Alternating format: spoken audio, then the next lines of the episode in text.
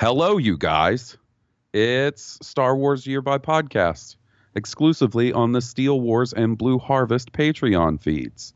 This is uh, mine and my buddy Steele here.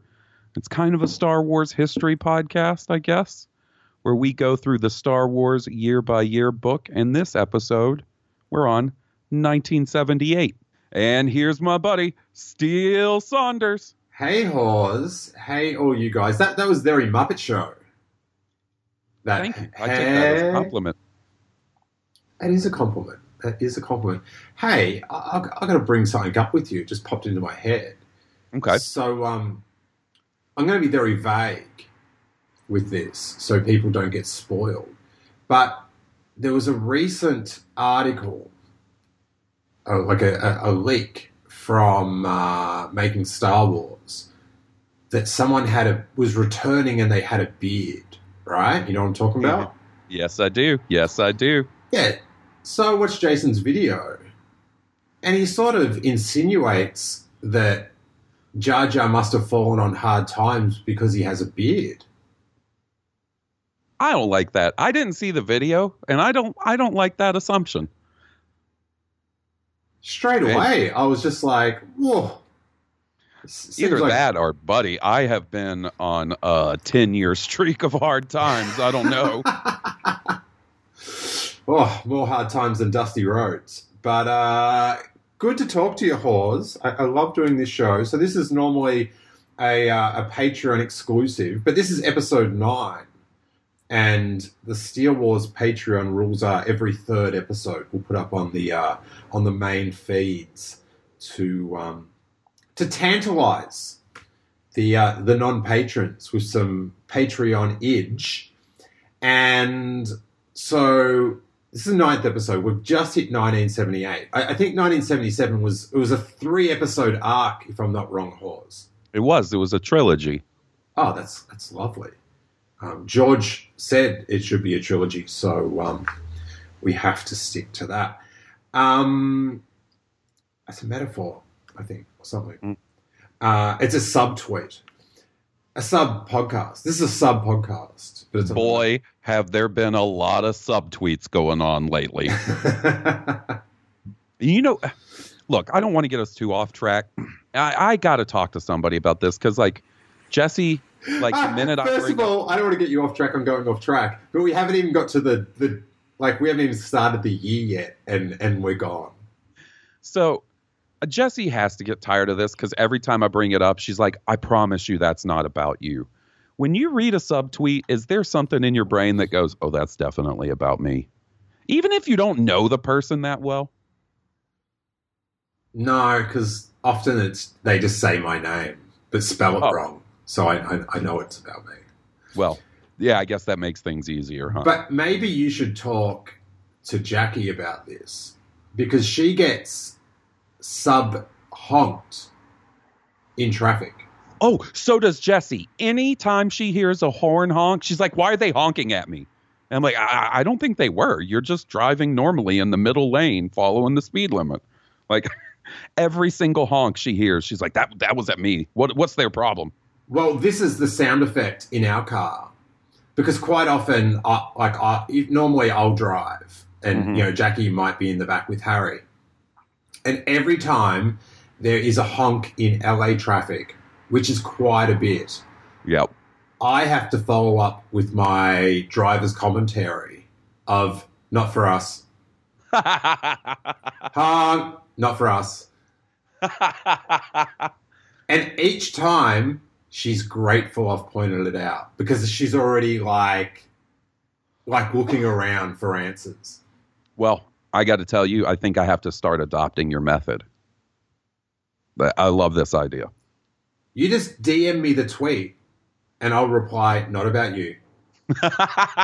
Not about you. And then I'll forward a few of those te- tweets to like King Tom and go, Oh, did you read this about Hawes? that's br- that's mean. I, I don't I don't like that one bit. You just gave my anxiety anxiety. Ah, well, isn't that the message of Star Wars? yeah, apparently. Let's get to 1978, and uh, I don't know if we made this clear or not, but we, we, we go through the Star Wars year by year, a visual history, updated and expanded edition. Although I'm pretty sure if you've got the old edition, it's it's going to be a couple of years before we um, break through to the other side of the expanded edition. They, they didn't add, but there wasn't like there wasn't like more news that came to hand in 1978, was there, Hawes? No, I think it just adds more pages to the end. Gotcha. That's, that's, that's what I suspect. All right. And also, we should give a huge shout out to the sickos. And our sickos, for the people that are new to this uh, Patreon show, they're the ones that have the book out and read along with us. We're on page 64 for them. See, in the in the non-expanded, that might there might be like an extra blank page or something. Oh, I didn't think about that. Hmm. Either way, 1978, and um, we start out. I can't re- find the article for this. Maybe this is all there is, but we have to start in with this one. It is a Mad Magazine cover with Darth Vader surrounded by R2, C3PO, Chewbacca, Han, Luke, and Leia. But you guys, brace for this. Parts of Darth Vader's mask have fallen. And underneath is Alfred E. Neuman. Uh, I used to not. When I was a kid, I guess I didn't quite understand parody, so I got insulted by stuff like this.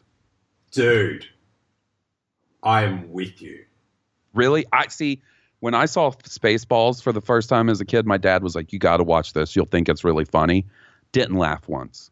I was like, "This is making fun of Star Wars. I don't like this. I don't get it." Took me a little while. I remember reading like more so the opening spread of a movie. They would sort of establish every character. Do you know what I mean? It, it, they like normally on the second or the third and fourth pages they get into like a comic book strip, but on the first page generally it was a big splash, and all the characters were on there saying who they are and where they are in the movie. And because every one of those lines that the characters were saying had to be a joke, they, they, some of them were, you know, for a you know a young boy that loves Star Wars, a bit biting, Right. a bit close to home, Mm-hmm. and it's very interesting this phenomenon. And and you know we're young kids, we haven't really, you know, as you said, you didn't really understand parody. But I, I do find that now, just with adults about things that they love, and you know, because this is the area I'm in, Star Wars. Like sometimes you'll make a joke, which I, I love to do. Annoyingly, it's my thing.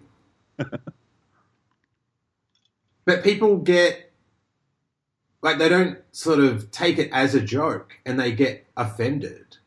Like I remember bef- before we had the sequel trilogy to debate, like the, the, the prequel trilogy was, you know, still under a fair amount of fire and Right.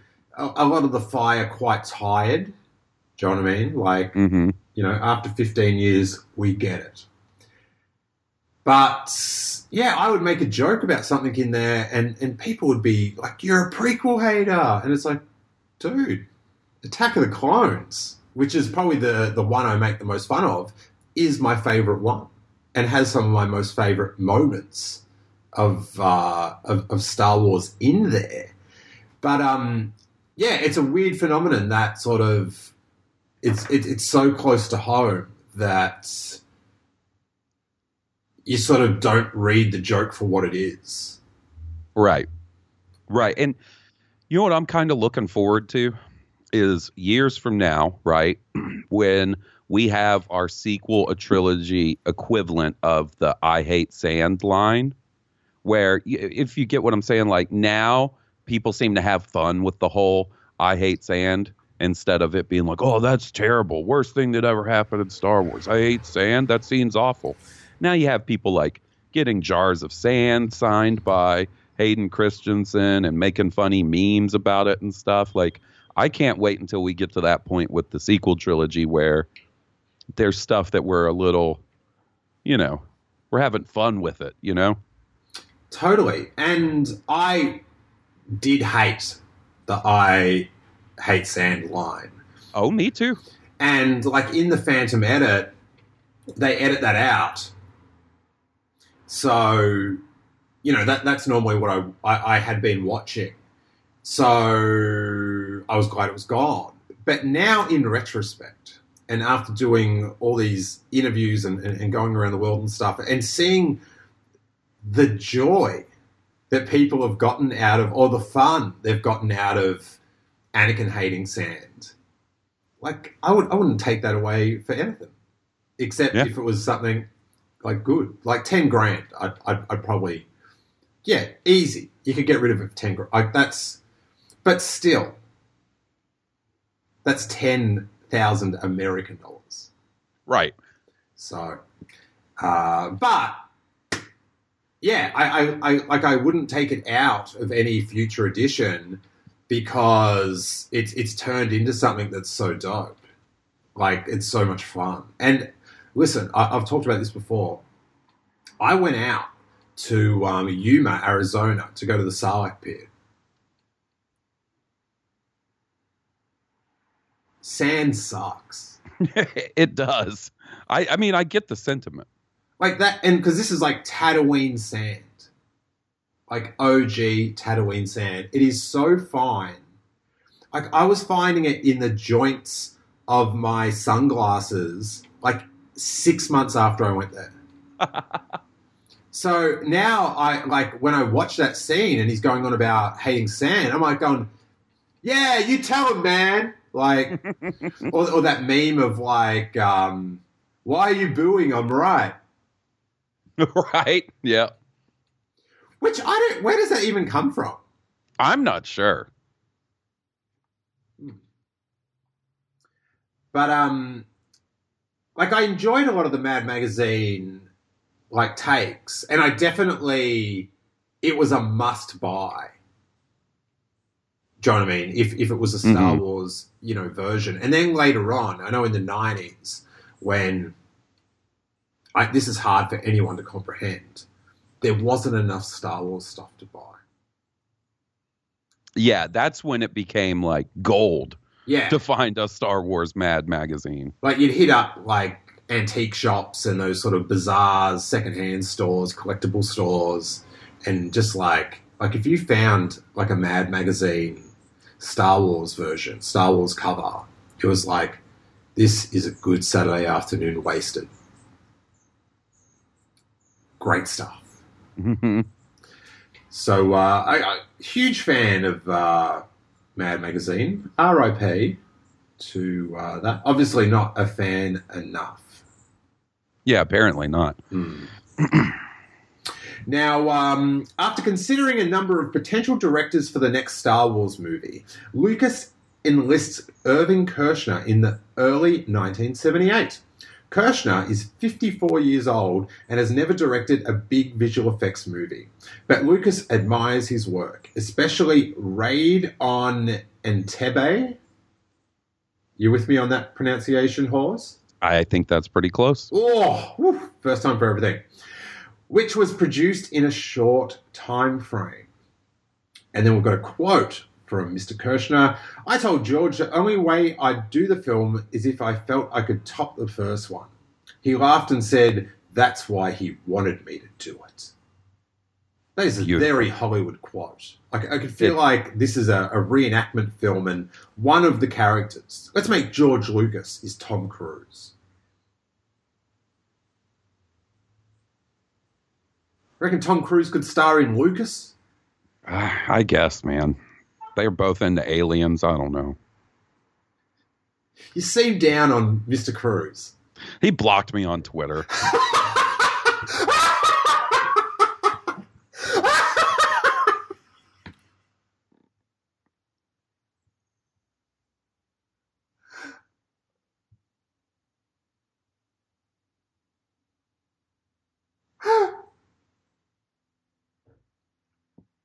Guys, let's just sidebar for a second. I'm going to take you to podcasting school.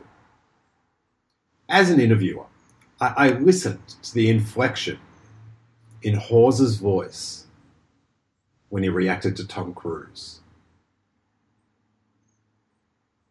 Immediately, I know I've got to dig deeper. There's something here. And we have uncovered that. How, what did you do? How did you cross the line? Were you not staying in cruise control on Twitter? um, so this has been a couple of years ago. Johnny was trying to get Tom Cruise to follow Rogue One on um, Twitter or something. Like he was tagging me and Tom Cruise in some sort of tweet. And so I responded and I was like, Tom Cruise is never going to see this tweet. Tom Cruise's people are never going to see this tweet. So I responded with something like, I don't know, man. I think he's too busy with Xenu or something like that, right? And uh, moments later, I was blocked. I think that's fair enough. I, I, Yeah, su- fair enough. I support Tom in this blocking. Well, I'm glad to see you have Tom Cruise's back over me, buddy. I'm, I thought we were friends. It's not about that.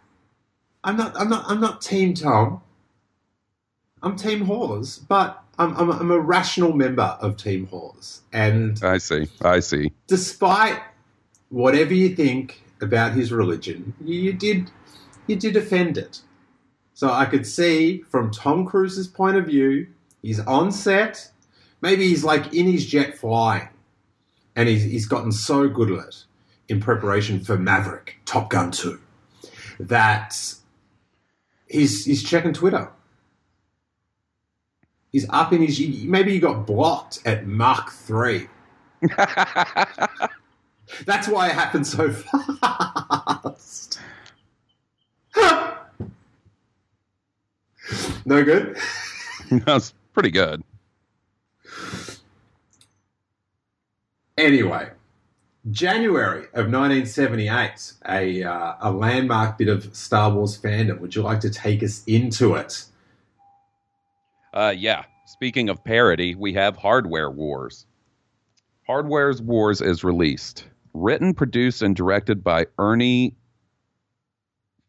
Fosselius. Yes. The 13 minute Star Wars parody features spaceships that are obviously household appliances dangling from strings. Filmed in four days at a production cost of about $8,000 and promoted with the tagline You'll laugh, you'll cry, you'll kiss those three bucks goodbye. Hard Hardware Wars proceeds to gross $500,000. That's a very profitable film. It sure is. I'm gonna. Oh my god, that's that's five thousand American 1978 dollars as well. Do your do your little trick. Go on, Hawes. Okay. Do your trick. That- I've got the, I already had the calculator pulled up. So let me pull it up. Do your trick with the hands. do the do the do the magic hand thing, baby.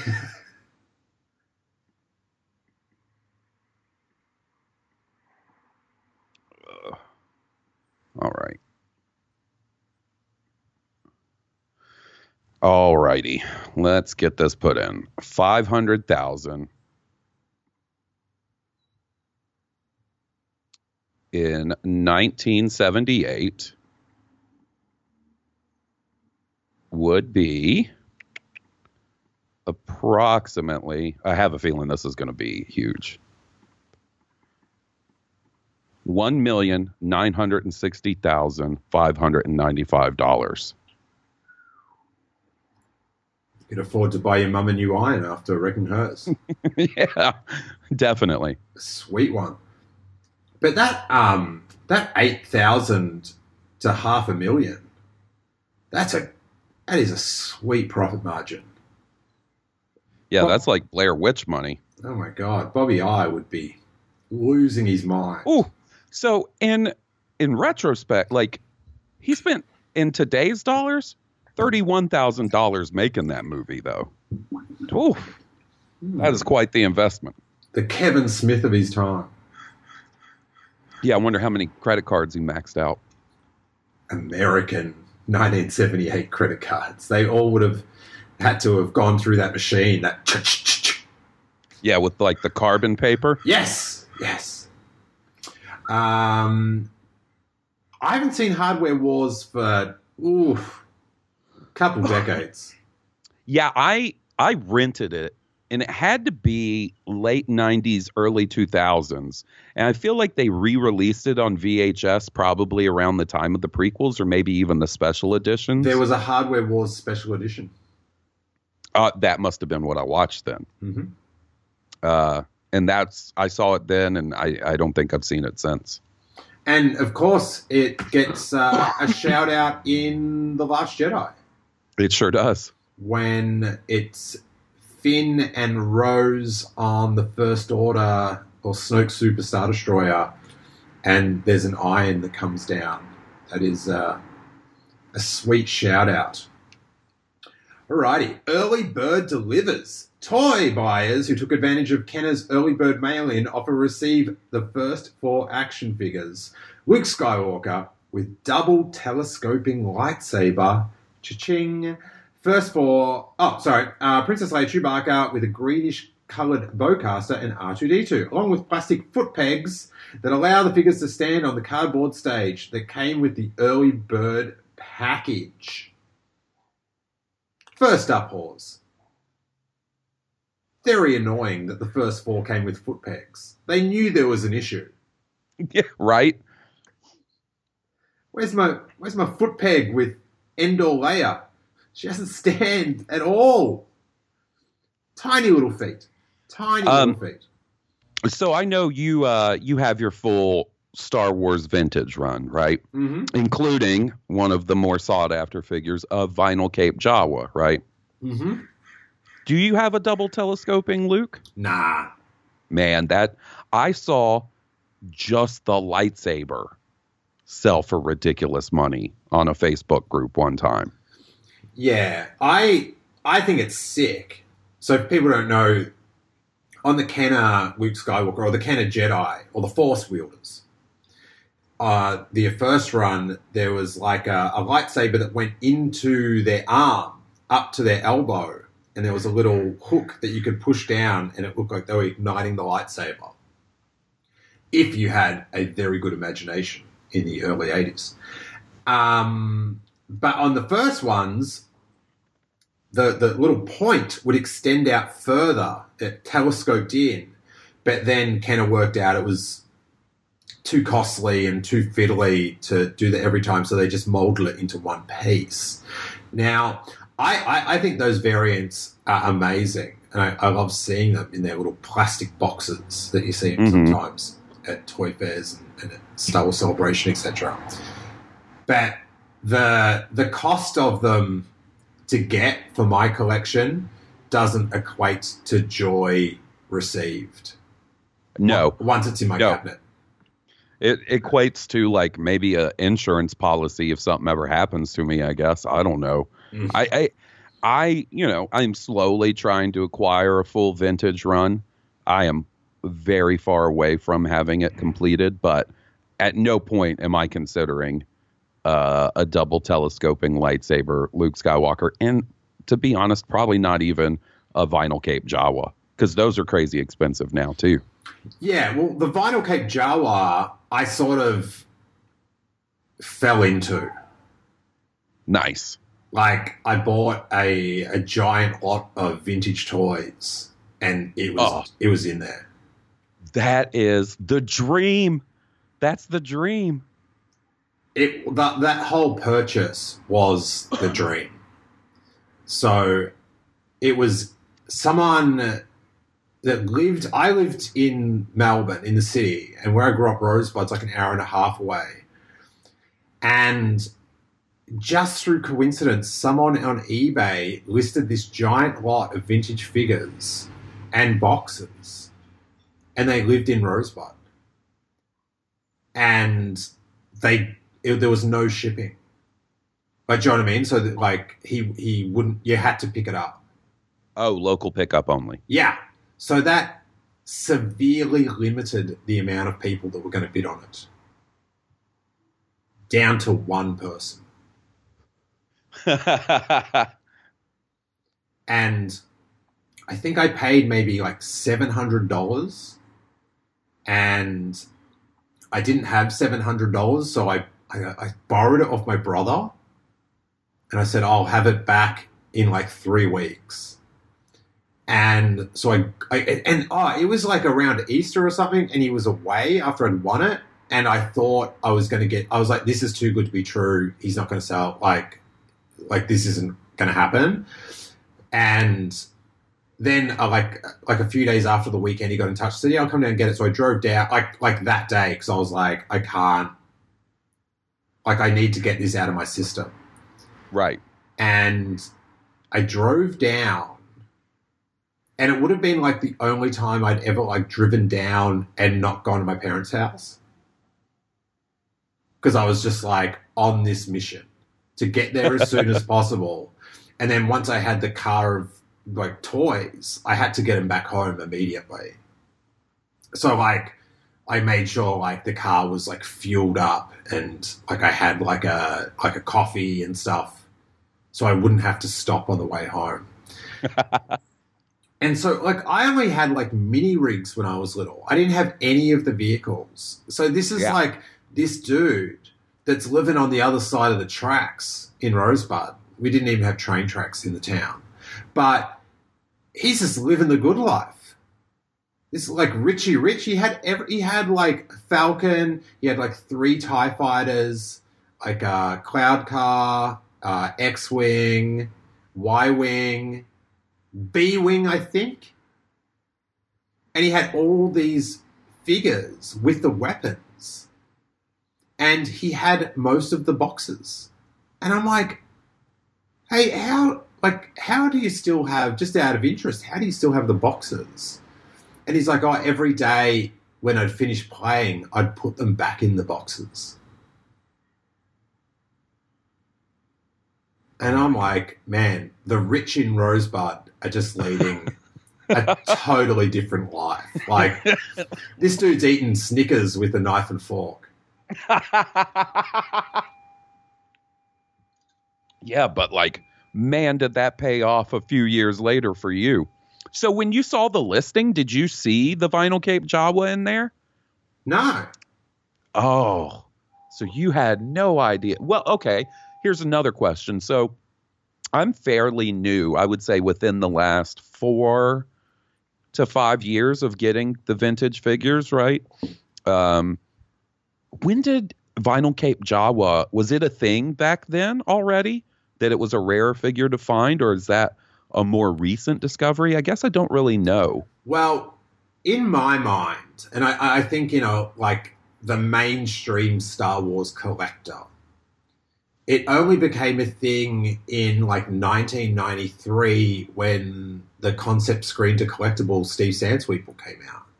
That makes a lot of sense. Because I had no knowledge of that, or even if, like, like my friend would say, "Oh, my one had a, a had a plastic cape like Ben Kenobi's." You just go, "Oh yeah," Right. like it, you wouldn't like I I like back then. Back before reading that book, I think I didn't even grasp that some figures were harder to find than others. Right. Like, yeah, it just had. I had no idea, and because I was so young when they, you could actually get them in the shops, like I, I can't Mhm. remember, like what was on the racks or what wasn't. Like if Darth Vader was hard to find, or you know whatever, and especially like Yak Face and stuff. No idea. Yeah. I mean, I didn't know about Yak Face forever. Um, and I would have never, because when I was a kid and wanted Star Wars toys, they were a long gone. Like, you could go to like a discount store and maybe find pegs full of like Rancor keepers and 8d8, but no good characters. You know what I mean? Mm. Um, and so a Darth Vader was just as rare as a yak face to me back then as a kid. I've told this on the podcast before, but there is this infamous story. 1986 or 7 the the Royal Easter Show like the the fair I guess the county fair of like in Australia with rides and all that sort of stuff you know what I'm talking about Mm-hmm. Star Wars show bag, five bucks. You got assorted things, but you got five carded, coined Power of the Force figures. Yeah, last 17 figures, right? Mhm. Like, Oh, and just just general because they did other ones that had uh, the coins as well. mm, mm. One buck a piece. oh my God. Like, enough to like if if you were a kid that just managed to get a bunch of those bags and had those in your attic you're talking like retirement money if you're like a pop-up saber r2 josh chapman has a pop-up saber r2 from one of those that's a very expensive figure now He's still got it from the show bag. yeah it's missing the saber Oh, ah, but so it's open. yeah it is it's not oh man if it was carded Yeah, because I always like whenever I like a kid from that time still has carded figures from that time. What's up, man? yeah for real Like, let's do a background check on this dude. Because something's not right. Something not right. Yeah, I mean, I guess I can understand if like because I remember asking for Star Wars toys when I was a kid for like Christmas, right? And somehow my parents found me like the Jabba playset with his his dais and like his hookah and stuff, hmm and one of the Tie fighters, and I got two 8D8s for Christmas. That's the um, the white sort of skeletal looking droid.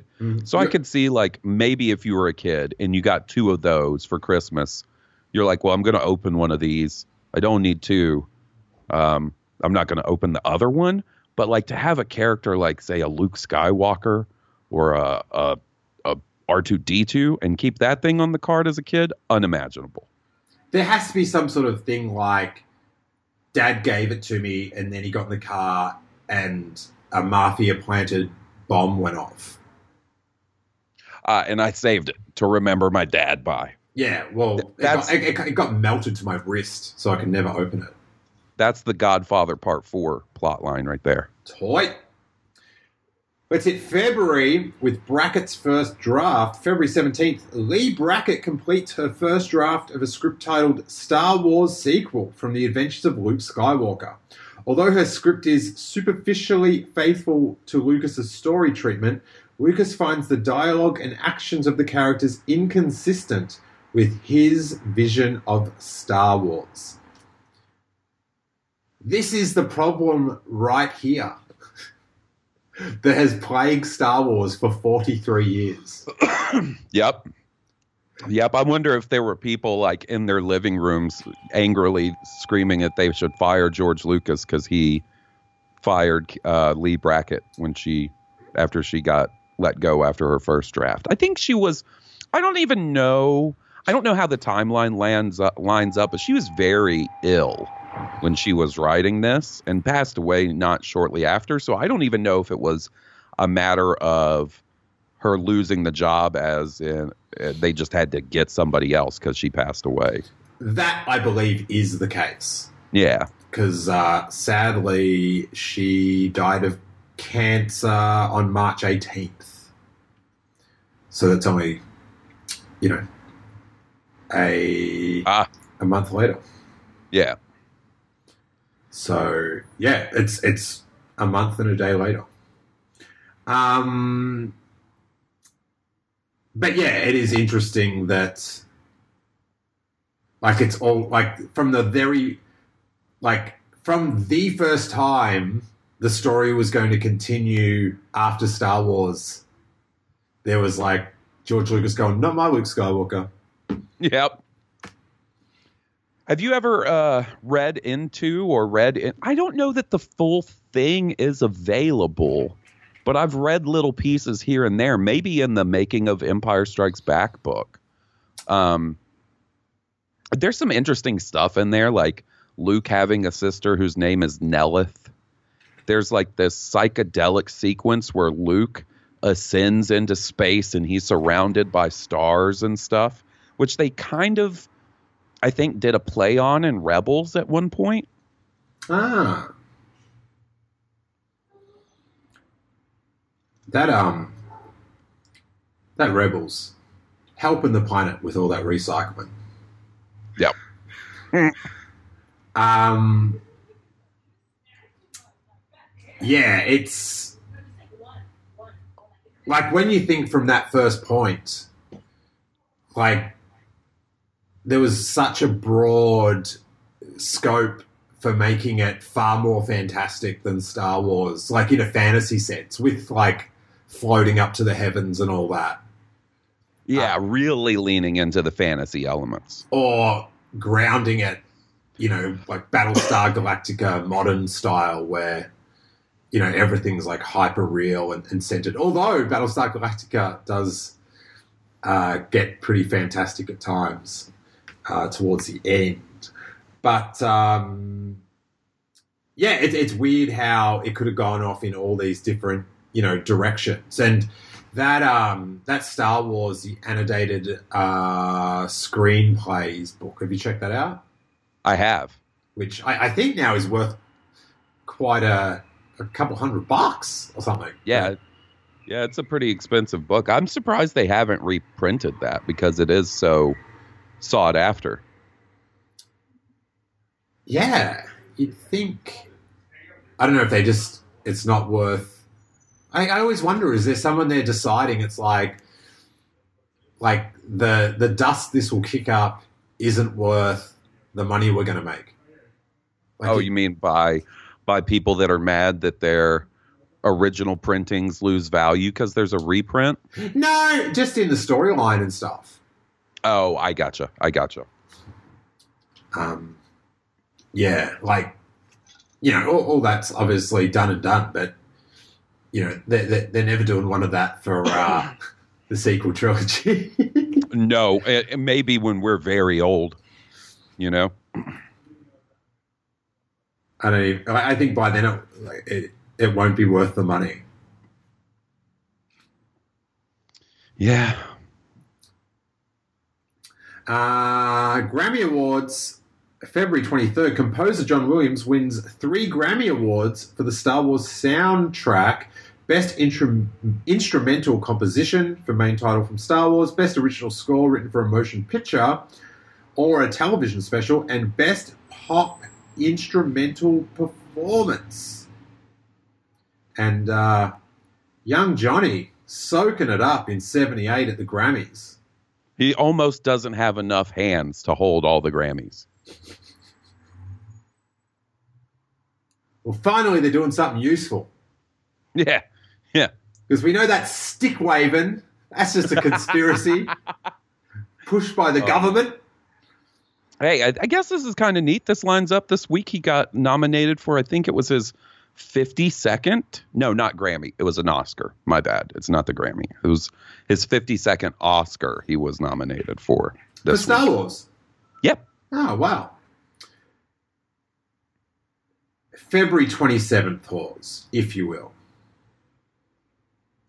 Lucasfilm incorporates a new division black falcon limited to handle the company's new licensing endeavors during the period that certain merchandising rights revert to Lucasfilm from Fox. Black Falcon. I can't believe Hasbro like didn't make that in 2006.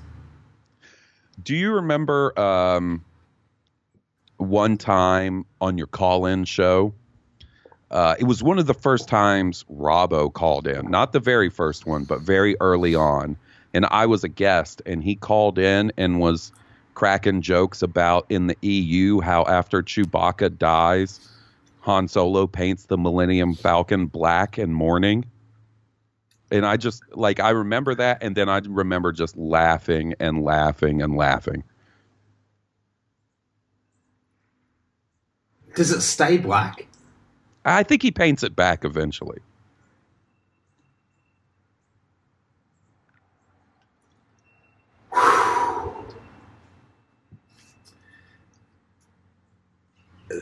That is so EU.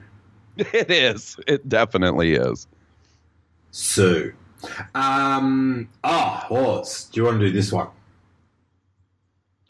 March. The first 12 Star Wars figures go on sale in stores. Except for the shorter characters like R2D2, the posable figures are 9.5 centimeters, 3.4, 3.75 inches tall, substantially smaller than G.I. Joe and Mego figures. By year's end, Kenner sells more than 42 million Star Wars toys. By year's end. By year's nine months, they sell 42 million Star Wars toys. I don't know.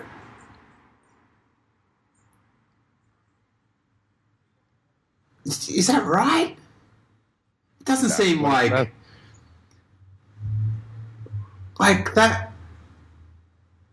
That's a lot of toys. Like if you got a th- forty-two million, right? And like, what was a Star Wars figure in America? Like a buck, two bucks. I don't know. That's a lot. Like just to make. Yeah. I mean, well, think back to all these pictures you see, like that people will post occasionally of like, this is what a department store looked like in 1979. And it is two aisles filled with Star Wars toys. You know what I mean? Stacks and stacks of vehicles and pegs filled with figures. They definitely manufactured enough to to sell that many. But But- dang. Yeah, but even like 1979 seems like it'd be more in swing. But I guess they had, you know, over six months to um, get them going. But that is that is staggering. Um, yeah, and I did a little bit of math. So let's just say hypothetically, obviously this wasn't the case, but hypothetically, everybody that bought a Star Wars figure bought the entire first wave, all 12 figures. That means they would have like 3.5 million people would have had to buy all 12 figures. So when you th- sort of put it in that, doesn't seem that unlikely, right? Uh, I'm more in the that they actually made that many. That's what I'm impressed about. Oh, I gotcha. They were just pumping them out.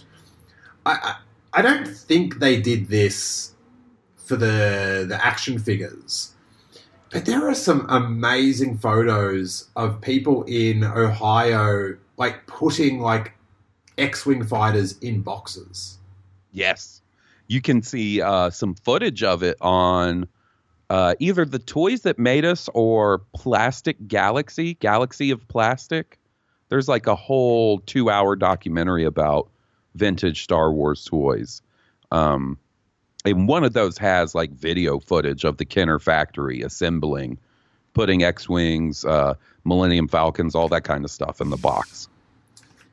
Now, let's talk about the elephant in the room, Oz. First 12 figures. What are you doing in there, Death Squad Commander? What are you Oh. doing in there? I guess you got to round out the wave somehow. That is a good question. And it, I, I, what I like about this is uh, a couple years ago when Hasbro were doing their 40th anniversary Black Series set, which were you know like the six inch figures on the retro style cards, they had to make a Death Star command or Death Squad commander They were forced into it. yeah, they were forced into it, knowing that that is way down on the list of figures they probably wanted to produce. Could you take off the helmet on the Black Series? I don't know. I've never taken him out of package. Uh, maybe he's got he's got a chin strap screen printed on. Maybe. But yeah, I'm looking at this. Who would you replace him with, though? Like maybe R5D4, get another droid in there. I mean, there's definitely figures from A New Hope that I like better, but I'm just kind of trying to think of who you would replace the Death Squad commander with. Wow, I'm thinking outside the box here, Hawes. To combat the stormtroopers, I'd be Mm. suiting up a couple of rebel troopers. See, that is the way to go. That is the way to go. I, you know what? Who I like? If we're talking figures that were actually produced, I'd go X-wing pilot Luke Skywalker. Would be the one that sold the best. I'll give you that. Out of the ones you could add. Yeah, But I think, uh, yeah, either the Fleet Trooper or Tarkin. yeah, yeah. Two famously unproduced Star Wars figures. Yeah, they just they slip through the gap. It's like when there's like a Hall of Fame and, and someone really deserving, they just miss out because of a voting. The like the ballot was too loaded that week or that year. Yeah, and and no Stormtrooper Han. I would say those are the three biggest, right? Rebellion Fleet Trooper, Stormtrooper Han, and Tarkin. Yep. Yep. I'm searching through my brain now. Because I always see people do like custom vintage style sand troopers. And while they look cool, like I don't know that you necessarily need a sand trooper when you have the standard stormtrooper. Um, Uh, Sand Trooper could be fourth. yeah, I mean he, he's up there. And then like you know, I know a lot of people would say like, oh, what about Wedge or Porkins? And you know, the Luke Skywalker X-wing figure is so nondescript and appears to have black hair anyway that like he could just easily sub for Wedge if you really wanted him to. My first figure. Yeah, and he's got his head glued back on. I know the history. The yeah, but like Wedge and Porkins. I don't like. I, I was so young, but I, I didn't really get into them till like way later. Yeah, they seem like a late to the party obsession for people, right? Yeah, and I just sort of getting around in your head all the different characters. That Mhm. some, you know, there is like that guy is called Wedge, and he talks a couple of times. Like they were all different people to me. I felt like, except for Right. Porkins. But I remember talking about um, Star Wars parody in that before. That once my brother and I realized we could sort of make fun of like the stay on target, stay on target, and then Mhm. they blow up. Like that just opened a new world of entertainment to me. Uh, a second mail away, Kenner offers a plastic action collector's stand that is more substantial than the cardboard stand that was included in the early bird package. The stand has miniature turntables for the first 12 Star Wars figures. I love this thing. I want one so bad. I hate it You hate it. Okay. Because they didn't make them for the rest of the figures. That would be cool. I mean, obviously, but I don't know. I, I I think part of the appeal for it for me is it was one of those things that I didn't know about for the longest time. And then when I finally discovered it was in a, my local comic book shop where, where I grew up and I would later in like middle school, maybe going into high school, they would occasionally have Star Wars figures for sale, like old, you know, the vintage ones. And it was kind of a crapshoot of whether they'd be complete or like I bought a Bespin Luke whose lightsaber had clearly been chewed on, like the end of it. At least he had it. And, yep. And they had one of these stands in there without the backdrop. It was just the the gray plastic with Oh. the ah. sticker on front. They were a blight of vintage stores in the early 90s. Oh, really? Oh, yeah. And, and like sometimes one of the little figure stands will be missing. Never had the backdrop. And, ha- and they've got these stickers along the front that have the names of all the characters, which is pretty fantastic. But they'd always be ripped off and stuff and just be like, And- ugh. Or not put on straight. Like, even if you look at the picture in the example, that sticker is not put on well. abhorrent. Awful. Uh, then we had a, uh, a landmark publication, March 1st Splinter of the Mind's Eye. Del Rey publishes Splinter of the Mind's Eye, a novel by Alan Dean Foster based on story discussions with Lucas. Written while Star Wars was still in production, Splinter features Luke, Leia, C3PO, and R2D2 in an adventure that leads to a devastating encounter with Darth Vader on a jungle world. The story also reveals that Luke can swim, but Leia cannot. Okay. Starlog magazine notes that Foster's Star Wars contract allows Splinter to be filmed in the future, perhaps as one of the nine planned sequels to the original film. Notably absent from the story is Han Solo because Harrison Ford, unlike Mark Hamill and Carrie Fisher, is not already contracted for sequels. Oh, what a blunder. Um, that, that would not cut it in today's day and age. Luke, the, uh, the farm boy on the desert planet, being able to swim, and Princess Leia, who grew up on the, the lush um,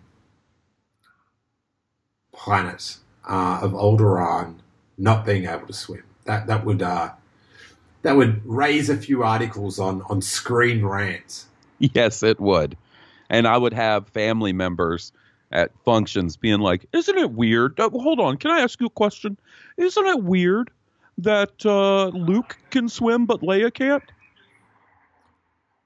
I'll give you my Force Awakens version of that.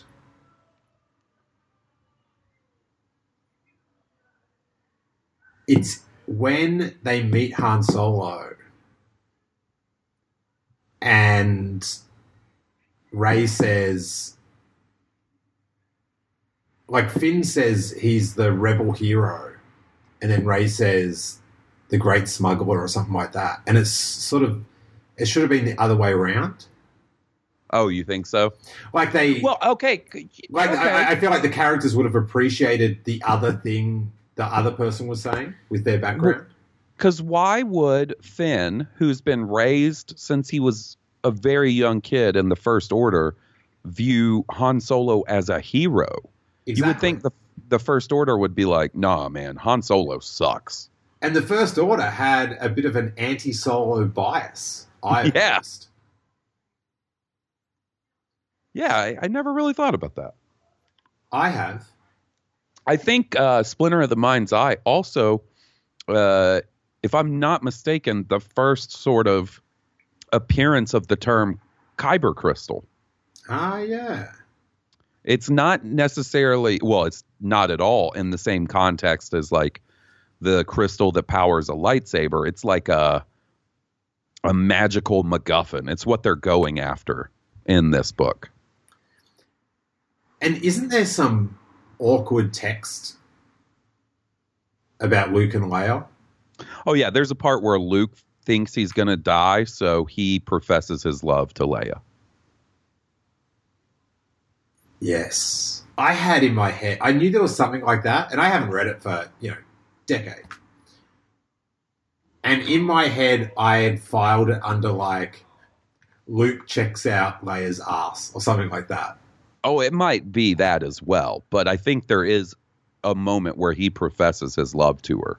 I think like I don't I, I don't I could be tripping. There's something like that he sort of takes in her beauty, or, or there's something Mhm. maybe, or maybe not. Memories are a um, you know they're, they're a malleable thing from a certain point of view. Hey, let's turn the page, Hawes Okay. and hit up um, this variant that we've been talking about, Vinyl Cape Oh. Jawa. There he is. April of 1978, Kenner releases a Jawa action figure with a vinyl cape, but later decides that the diminutive Jawa will have more sales appeal with a cloth cape. So, RIP to Vinyl Cape Jawa in April of 78. Man, look at that carded version right there. That is expensive.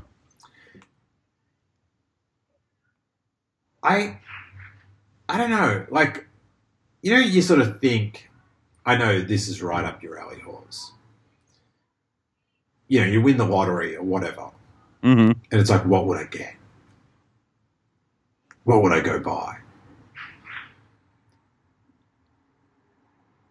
And money changes everything. I, I can't imagine the, the, the, the, ridiculous freedoms of having a million dollars. But I'd like to think that I'd never spend money on a vinyl cape Jawa or on a card. Like that, I, I would be so flippant with money that I'd be like, "That's worth ten grand. Let's get it." You know, when you think about winning the lottery, there is some Star Wars stuff that comes into my brain that would be where I'm like, yeah, that would be one of the things I would get. And you're right, Vinyl Cape Jawa never enters the equation. Like, I want a life size Han and Carbonite. That's a good use of the license. I want a Star Wars pinball machine. Oh, which I version? want. Which version? Which version? Uh, I think I just want Star Wars. Like the one, the one I remember playing most as the kid, as a kid, is the one that had the X-wing in the playfield. Might have been a special edition Star Wars table, even. Did it have Um, the Death Star Death Star rotating? Yes, Yeah, and it went shoot the Death Star, shoot the Death Yes. Star. that's the one. That is one of the greatest pinballs of all time. I really enjoy the new Stern Star Wars pinball. There's a restaurant here in town that has one. And every time I suggest going there, Jesse's like, "You just want to play Star Wars pinball." Um, it's really good, but I think I would have to go with with that one we're talking about. And I think the other one would be the big enclosed Atari Star Wars arcade machine that you actually sit down in. Um, it's it's pretty rare compared to the just regular stand up arcade machine, but it's very cool, and the artwork on the outside is awesome. Yeah, I I just don't think I'd get in it much. I you know that's probably what would happen, um, but every time like we went to Gatlinburg in the fall and went to like an arcade and pinball museum that had all kinds of arcade machines and I think I remember getting the delirious text messages about it. Yeah. Um, and they had one of those, and it was fun. I did enjoy it, but you know, I also had so many options of other stuff to check out. But I didn't spend as much time in it as even I would have thought I I would have. Yeah, the uh, pinball has a more timeless appeal to me. And they had video game. Some old pinballs in there. Ah, you can burn your old pinball Hawes. If if if it's not in the multi-ball era, check ya. Nice knowing. yeah, it was just kind of neat to see. Like they had a an incredible Hulk pinball that I think was from the 60s or the 70s. It's And- some, some of those old ones, you, you can tweet between shots. Oh yeah. Oh yeah. They're slow. It's just like you're watching the ball, just like, come on. but yeah, it was it, you know just eh, that and they they had one that you couldn't play that was a mechanical pinball machine. Like before they were electric. Now that was pretty cool to see. Granted, like I said, it was it was roped off so you so you couldn't mess with it, but it was kind of neat to see. Interesting. What did you pl- like pay to use it? Like a loaf of bread or? Oh, I think it was uh, a shilling, Ah. a gold doubloon. Ooh. Hey, uh, you know how we were talking about parody and all that sort of stuff before? Yeah. This is an interesting thing that happened on my Twitter feed today. I posted this article. Where is it? Um,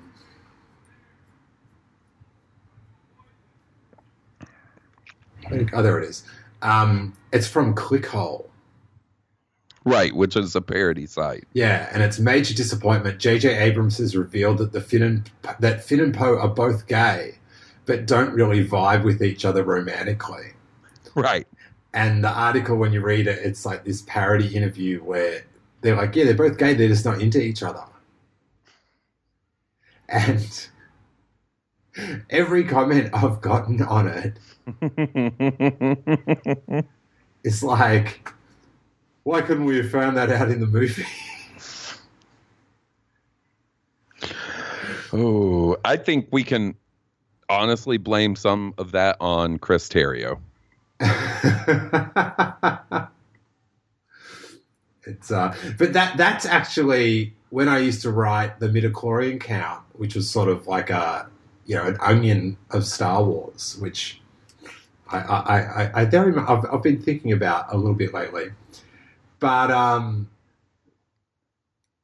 when people would click on it and think it was real, but it clearly to someone else wasn't, Right. that, that was the most delicious.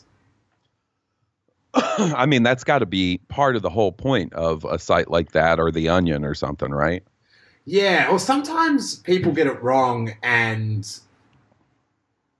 it's just like it's not funny. It's just bad.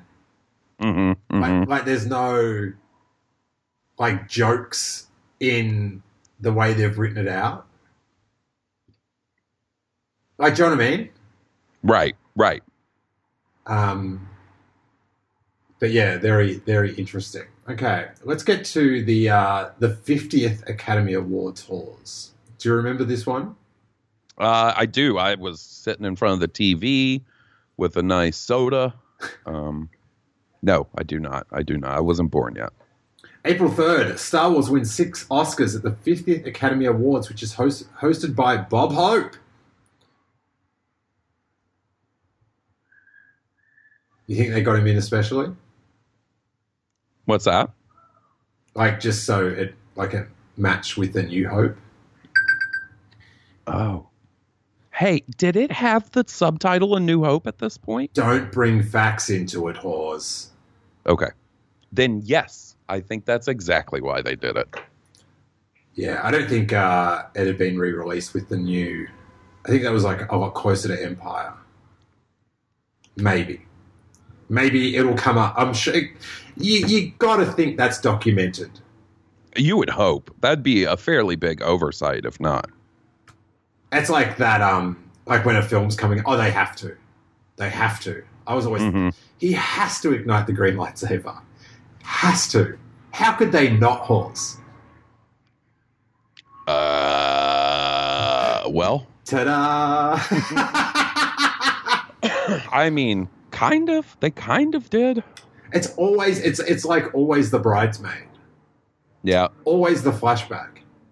I honestly, uh, I mean, this is a conversation. This is a story for another time, as Maz Kanata said, which means we won't pick this up again. But um, That's a reference from those films we watch. yes, it is. Sick. I, I still can't believe we didn't get a main green lightsaber in these movies at some point.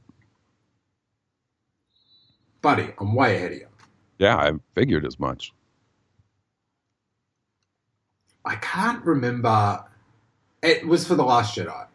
I remember Jason telling me, I don't think he, like, I don't think he uses the green lightsaber. And just being, that's impossible. That's not true. That's impossible. But I dealt with it.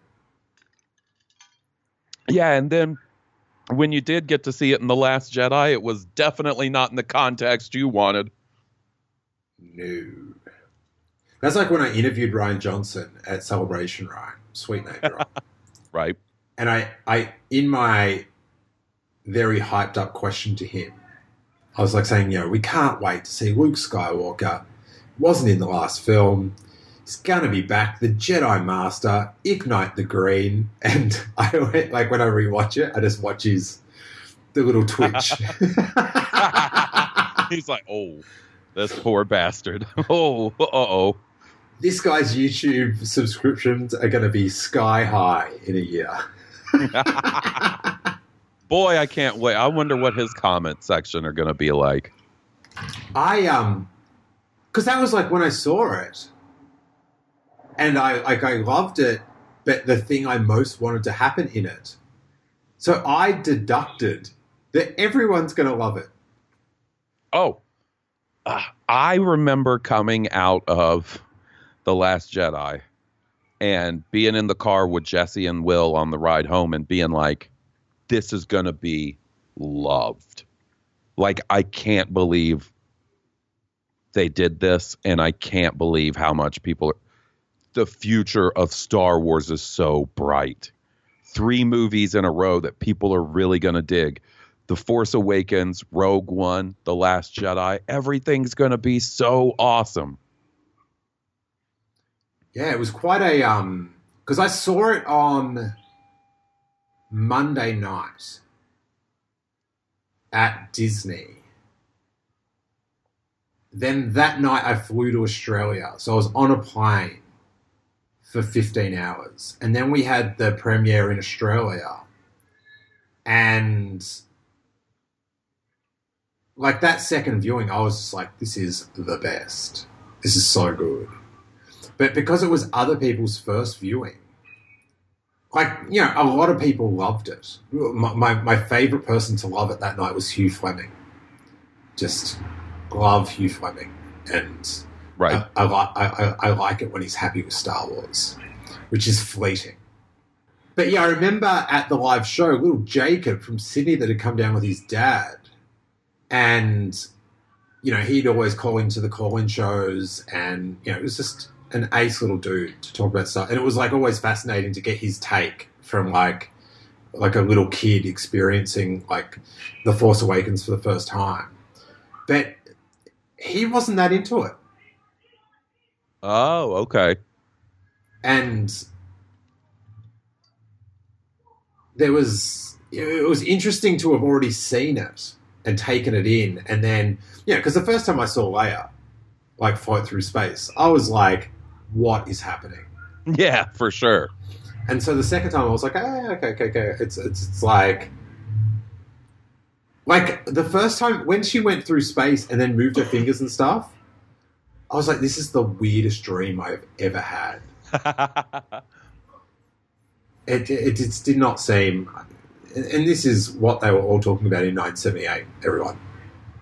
But um yeah i remember him not liking it. And like sort of not like he sort of it wasn't clicking with him the luke skywalker storyline. So I gotcha. it's um i don't even know how we got started talking about that. But it was very um i remember it being very sobering that he wasn't super into it Yeah, yeah. I, uh, you know, it's interesting thinking about it. Like when I was a kid, I would I would prefer to watch Return of the Jedi over A New Hope or Empire Strikes Back. Return of the Jedi when I was a kid was my absolute favorite. Like if I could watch one Star Wars movie, it would be Return of the Jedi. And then as I got older and sort of like I don't know, understood or paid closer attention to Empire, it eventually started to become my my favorite. So I wonder if we will have similar things happen with younger kids that maybe didn't really click with the last Jedi as they get older, or is the well too po- poisoned and are, are they on YouTube constantly hear people rant about it and it won't ever change their mind? I don't know. Yeah, there, there is a lot of power in that. Like with YouTube and that now that, like you've got, like, like you're so impressionable then. Yeah, So, like, do you know what I mean? Like people's, like some people that, you know, their complaints about stuff I don't know, they're sort of in this weird moderate but extreme point of view that sort of mm-hmm. ignores and, and and so I could easily see you could watch that and go, oh yeah, it all does suck, and that person was disrespectful to the fans because you're just taking in. Like I remember that with the Star Wars podcast I listened to, and they badmouth someone pretty continually, and I was just like, oh yeah, they suck. And then later on, I was like, oh no, that was just their point of view Right. and it was skewed for various reasons. But anyway, we were talking about the Academy Awards. I have no idea how we started talking about that. Do you know? I don't. I can't even remember how it started. Okay, so Star Wars Academy Award nominations. Uh, Best Picture, Gary Kurtz and George Lucas, which he did not win. Best Director, George Lucas, which he did not win. Best Supporting Actor, Alec Guinness, which he did not win. It gets better, you guys. Just, just hold tight. Best Original Screenplay, George Lucas. He did not win. Best Music Original Score, John Williams. We have a winner. Best Editing, Marsha Lucas, Paul Hirsch, and Richard Chew have a winner. Uh, another winner with Best Visual Effects, John Stears, John Dykstra, Richard Edlund, Grant McCune, and Robert Blalack. Best Costume Design for John Mollo. Best Art Direction, John Barry. These are all winners. Best Sound, Don McDougall, Ray West, Bob Minkler, and Derek Ball. Also a winner. Those names, like those best sound names, I, I- I'm sure I've read them before, but they are they are new to my current memory. They are to me too. Like if if you asked me, hey, who won the Academy Award for Best Sound in 1978 for Star Wars? I'd be like, oh, Ben Burtt. Hell yeah.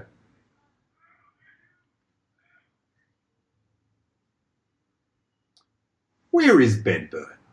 I don't know, man. He's still employed, but it seems like Matthew Wood, you know, who does the voice of like uh, General Grievous and the the battle droids. It seems like he is the main sound design guy now.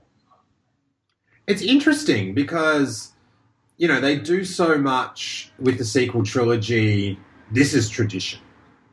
You know, like John Williams and Anthony Daniels, um, you know, down to, you know, Admiral Ackbar and Nien Nunb. Uh, you know, they've got all this, oh, we've got to have them back. Right. But in that, yeah, Ben Burtt, like, like, like in like an alternate uh, universe, he could have come in for special sound effects. Like, oh, you know, we could be watching a documentary about which which sound effects Ben Burtt did. Well, you know what's interesting? I was I was looking at it right here on his Wikipedia page, and he's not credited past anything after uh, the Force Awakens. So he is credited on The Force Awakens. Yeah, but nothing else. What did he do? It says that he was. I hate these tables that they do, where it's like the co- color coded. He was a sound designer. Okay.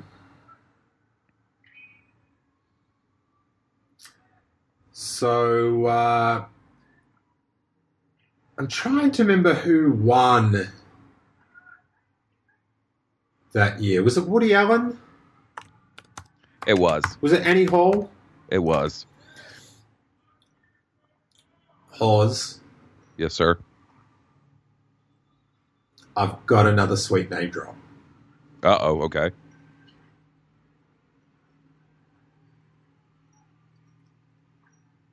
Leonard Maltin once chastised me for saying that Annie Hall stole the Oscar from Star Wars. Man, Leonard Maltin, those Star Wars VHSs. He put me in my place. and it was so strange because normally I would like like I'm trying to think of someone I debate with of a high like like a Kyle Newman. I'll debate with him and he'll like disagree with me. And I'll just Or keep, Robbo. and I'll just keep plowing. Right. Well, no, I like my instant with Robbo. My my instant reaction is to disagree. I feel like I feel like it's like, do you know what I mean? If like you know how like when you're there's a multiple choice test and you don't you just like I'm just going to fill in a random order, and I'll get like you know statistically twenty percent right. right. I feel like if I just put disagree to all his, I I reckon I'll get about eighty percent of my actual opinion right. But yeah, so anyway, I, I will just plow through and um, you know try to uh, you know like press the issue. I remember Leonard Maltin, name drop. When he said that, I just like backed up and just went, "All right." so, what was it like uh, interviewing George Lucas? Did he tell you much stuff about the prequels? Oh, I remember in those Leonard Maltin interviews, the brief little mention of the prequels that George dropped got me so excited.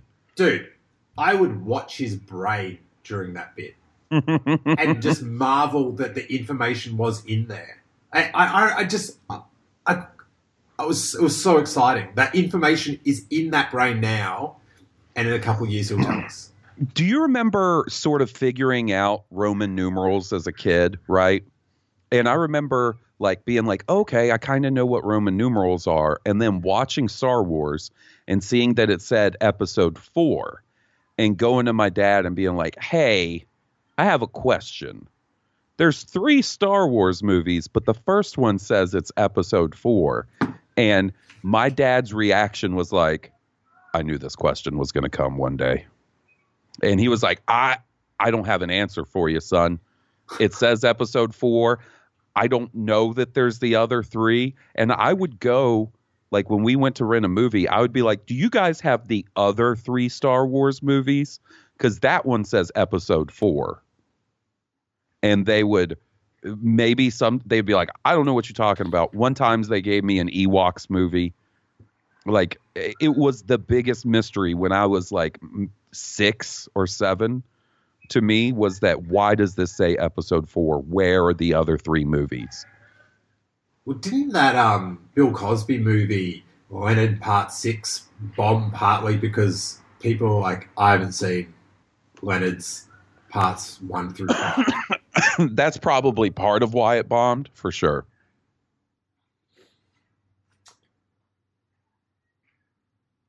What do you reckon? Annie Hall? Oh, I'm with you. Annie Hall stole the, the Oscar. Did not deserve the win. Yes. I don't care what Leonard Maltin says. Yes. Yes. Yes. Yes. Location, location, Hawes. April 4th, director Irvin Kershner, producer Gary Kurtz, associate producer Robert Watts, production designer Norman Reynolds, executive producer George Lucas, and John Barry, who remains a consultant, have a general meeting in Los Angeles. They review photographs of possible locations for the worlds of the sequel and agree that the treeless expanses of is it Finns? Finesse? I believe that is. Finns in Norway are ideal for the ice planet Hoth. What a drag going out to Hoth. Yeah. Ugh.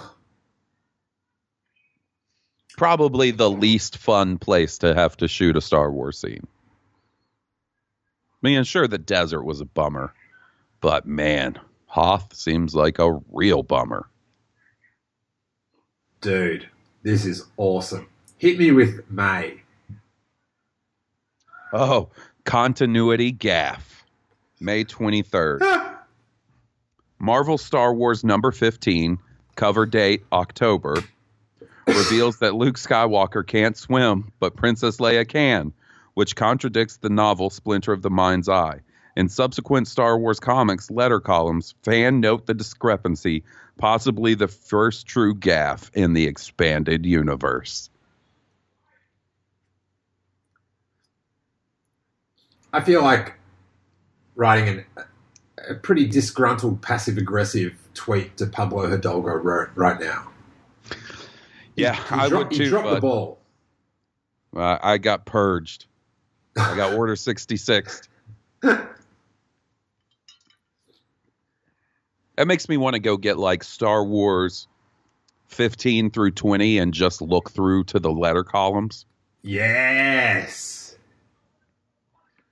I love Marvel Comics letters. Uh, American Graffiti is re released, this time reinstated with the three scenes that have been cut by Universal. Audiences finally get to hear Harrison Ford sing Some Enchanted Evening.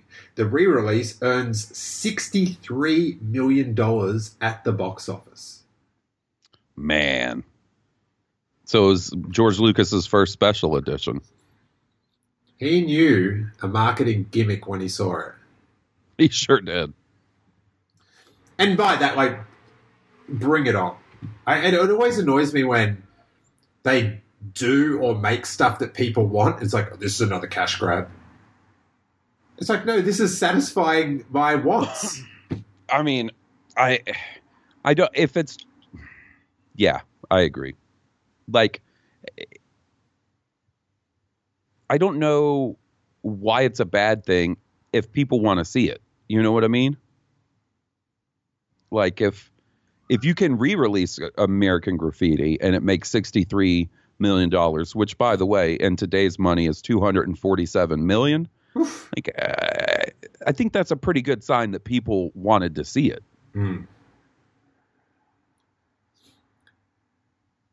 Now, when we talk about your classic collectibles, this one is uh, it is up there in its genre. The birthday poster. Star Wars is not only one year old, but is still showing in many theatres. To commemorate the occasion, a special poster receives very limited distribution to selected theatres and media. West Hollywood's Cake and Art Bakery makes a custom cake that is photographed by Weldon Anderson. The poster includes all but one of the first 12 figures to be released. The Jawa is missing. So, if people don't know this poster, it is a Star Wars birthday cake with one candle. The 11 of the 12 Kenner action figures are standing around it, and it says, May the Force be with you, one year old today. And the Death Squad commander bumps out the Jawa. Terrible. What? Terrible.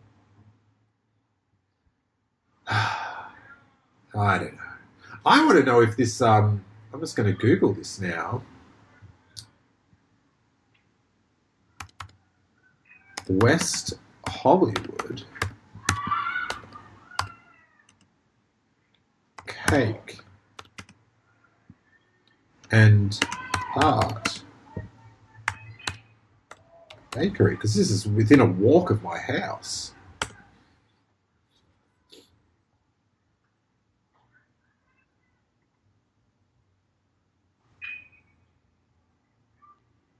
Oh my god. It's still there, Hawes. Buddy, it's your birthday. I think you need to get off this Skype call with me, run down there and have them make this cake for you tonight. Oh my stars. Hollywood's edible art experience since 1976. For 43 years, Cake and Art has specialized in imaginative birthday cakes for Hollywood's biggest entertainment industries and celebrities such as Oprah Winfrey, Ellen DeGeneres, Lady Gaga, Rihanna, Jimmy Kimmel, Bill Clinton, Britney Spears, Katy Perry, Justin Bieber. Alright, I'm done, Hawes. Uh, they, not I'm even boycotting. sing- And many more.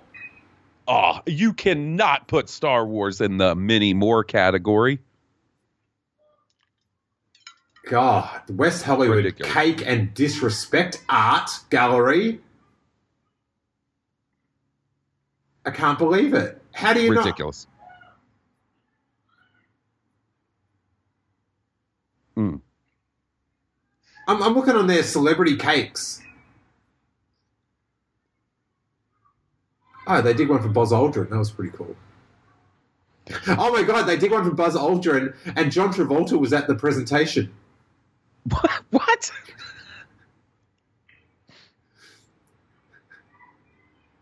if I ran their website, the very first thing you'd see when you went to the website is a picture of this poster. It's out of control. Mischa Barton, she's getting a mention. Oh, okay, okay. I, I take it back. I, I've got to. Can you edit this out, Hawes? Oh yeah, I, I could try. George Lucas is halfway down the page. But you have to click through to celebrity. And they do have that cake. Next to a birthday cake for Jim Morrison's 65th birthday. Who's gonna eat it? And then in small letters it says celebrated by surviving Doors members.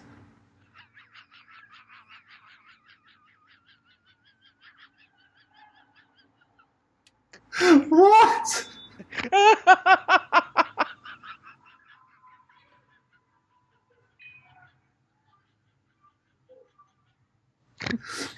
oh.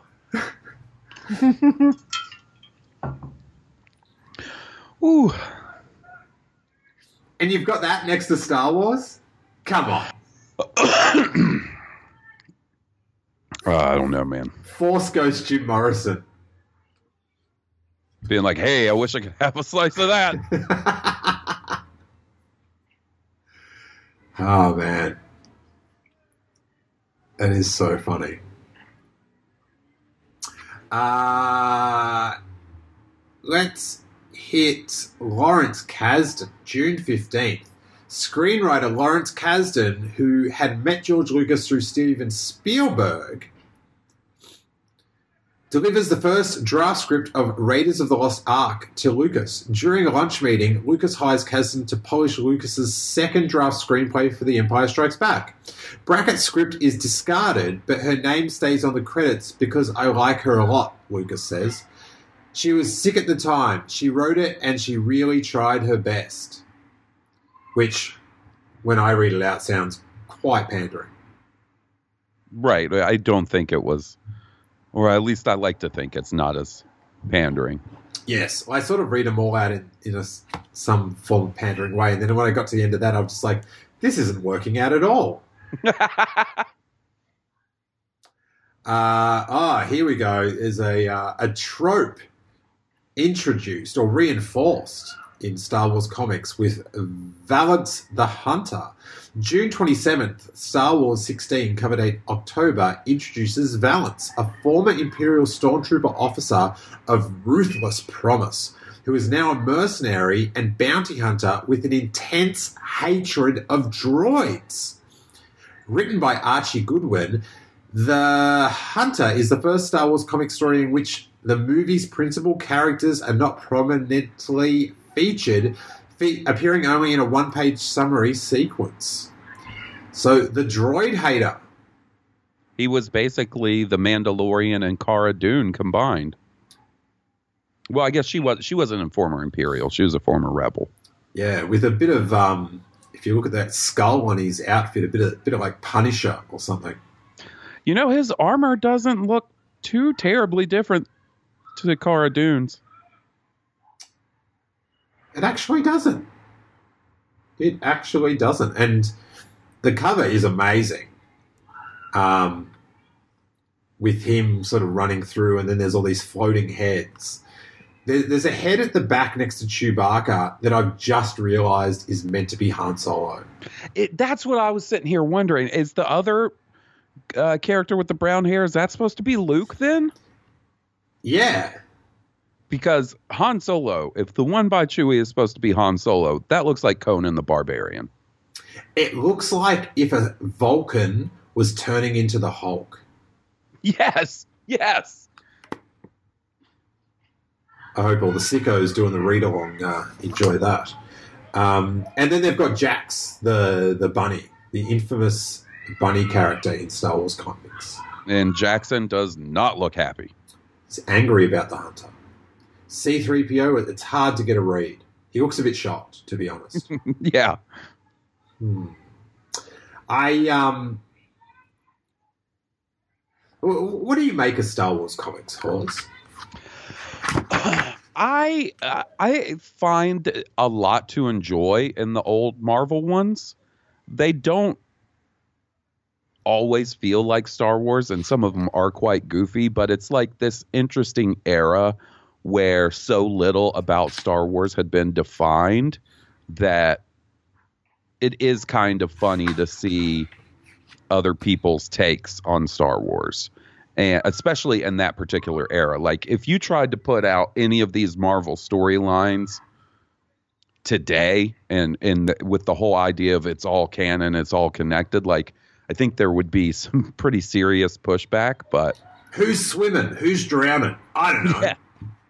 and and I remember there's this one particular guy that I eventually had to block on Twitter that was like a real fervent Last Jedi hater, and not just like he didn't like Edward. Furlong. yeah. Um, uh, I was trying to think of like a, a lower end Tom Cruise person you could block. yeah, there you go. Oh man, talk about a difference, different end of the spectrum. What could have been? What could have Um, been? Who, I mean, I not just didn't like the movie, but like spent all his time. Hey, can I ask you a question, Hawes? Yeah. Sorry. Do you reckon Edward Furlong just looks at Leonardo DiCaprio and just like goes, "Damn it"? Oof. I mean, you got to figure that guy thought after T2 that it was easy sailing after that, right? Who didn't? And what has he been in? Rehab. Uh, definitely rehab. Definitely rehab. I think he was a crow at one point. Oh, in The Crow. Yeah, like in one of the direct to video sequels to The Crow. Oof. That's how desperate he was. Like, tell me you'd be taking the role of the Crow. Like after Right. Brandon Lee died. Like, Right. nah. You can No. keep that. I mean, they tried. Like the second one made it into theaters, right? Crow City of Angels.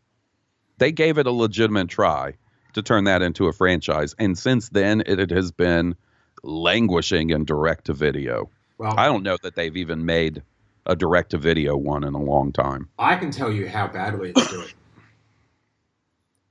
It doesn't get a mention on the, the Cake and Art Celebrity Board. Oh, oh, So there you go. Jessica Alba. Hayden Panettiere celebrated her birthday on set of Heroes with a Heroes themed cake. Which is. You, you eat Heroes, yeah, Hawes? oh yeah. Yeah, yeah. Ah, I'm, I'm tangenting on my tangent. You would have been someone that kept watching the next series and kidding yourself that it was still good. I I don't know how I feel about that, buddy. Because I stopped watching after season two. Uh, but you know what? So I watched the first season of Heroes when it aired, like as it was airing, and then when I moved to Birmingham, I didn't have cable for a couple years.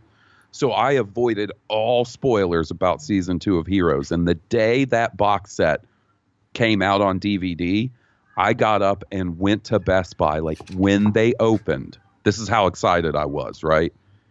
Got it, brought it home, started popping in the DVDs. Mistakes were made. What was happening? Was was was Hiro? Was he in Japan then? Yes, the that's I believe that's the one that um, starts with him having traveled back in time to Japan, like to feudal Japan. Fonzie was just water skiing all through that season. Man, talk about like a promising first season that ends did not go so well. Oh man, that guy with the glasses, Claire's dad. Man, that character. It was so good. Sylar. Sylar, Matt Parkman, my boy Greg Grunberg, Snap Wexley. Remember Sylar's finger?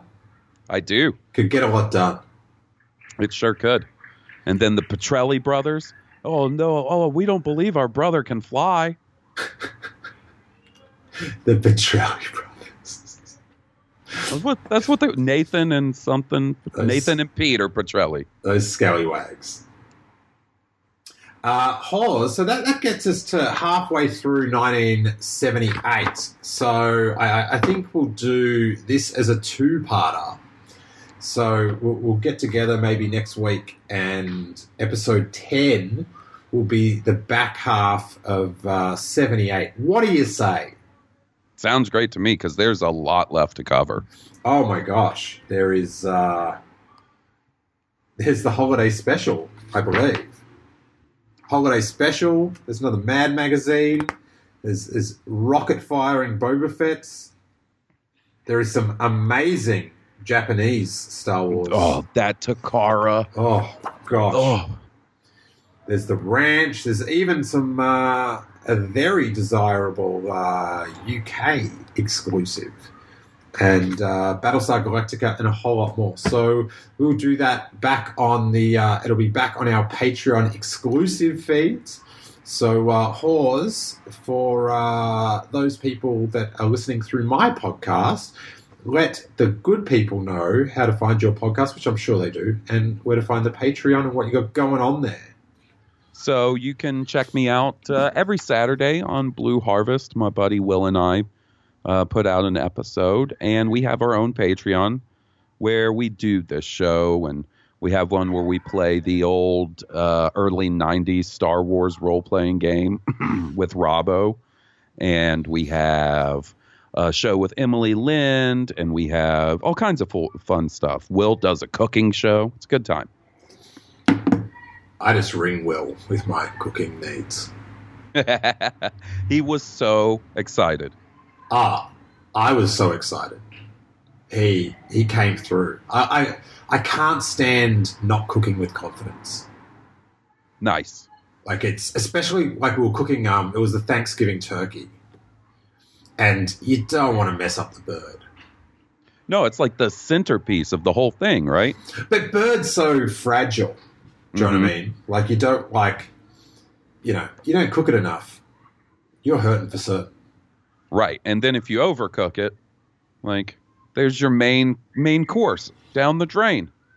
I, I, I prefer the overcook because I make about 18 liters of gravy, and so Nice. it's just going to cover up the flavor anyway.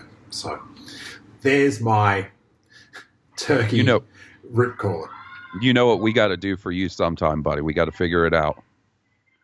Deep fried turkey. Oh, That's what my family does for Thanksgiving, and it is so good.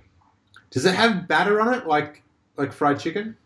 Uh, so no, what you do is you cover it in spices, like a spice mixture, some salt, some pepper, some other things, and you like rub it under the skin as well, and then you dunk that in the oil, and it gets crispy, kind of like fried chicken, but more like, you know, when you go get hot wings or something, how they're not breaded, they're just fried and then coated.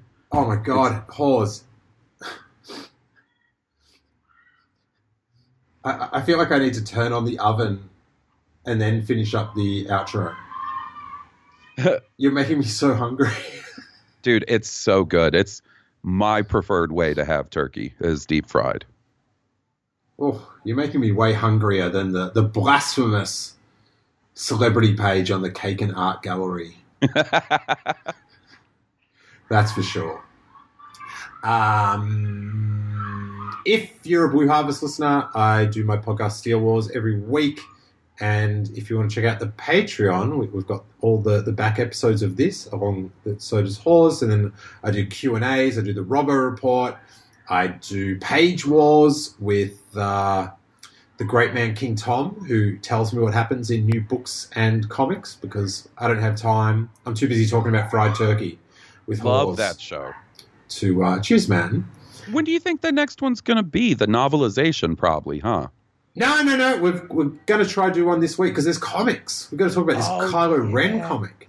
Perfect. I can't wait to hear that then. And oh, this is some good sizzle. We're going to do a reverse page wars. And I'm going to explain what happens in Star Wars Union. the expanded universe two part comic where Luke Skywalker and Mara Jade say, I do. Doesn't it start off with Luke's like bachelor party? There is I- a, there is a bachelor party in in the comic. I I, I, I read it a couple months ago, so I've got to I've got to brush up. But it is it's amazing. Perfect. Like it's like a comic, kind of like the OC in Star Wars or something. Like with all the the romance drama. Oh, I you know I don't know that I've actually read it. Ah, it's a banger. But I'll, I'll hey, I'm here for you. You don't have to read it, buddy. Perfect. So uh, yeah, and at Steele Wars on Twitter. Thanks to all our patrons on Blue Harvest and Steele Wars for supporting the pod, and uh, hope you're enjoying these bonus episodes that you richly deserve. And um, Hawes, man, I love doing these with you. This was the best fun. Yeah, it was a lot of fun, buddy. So uh, have a good rest of day, and may that force be with you.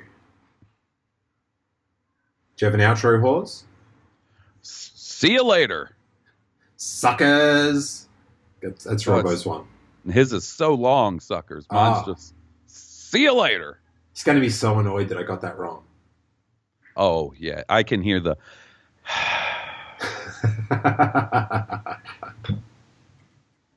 No, no. Yeah, so long, suckers. Yeah, that's Robbo. Whatever.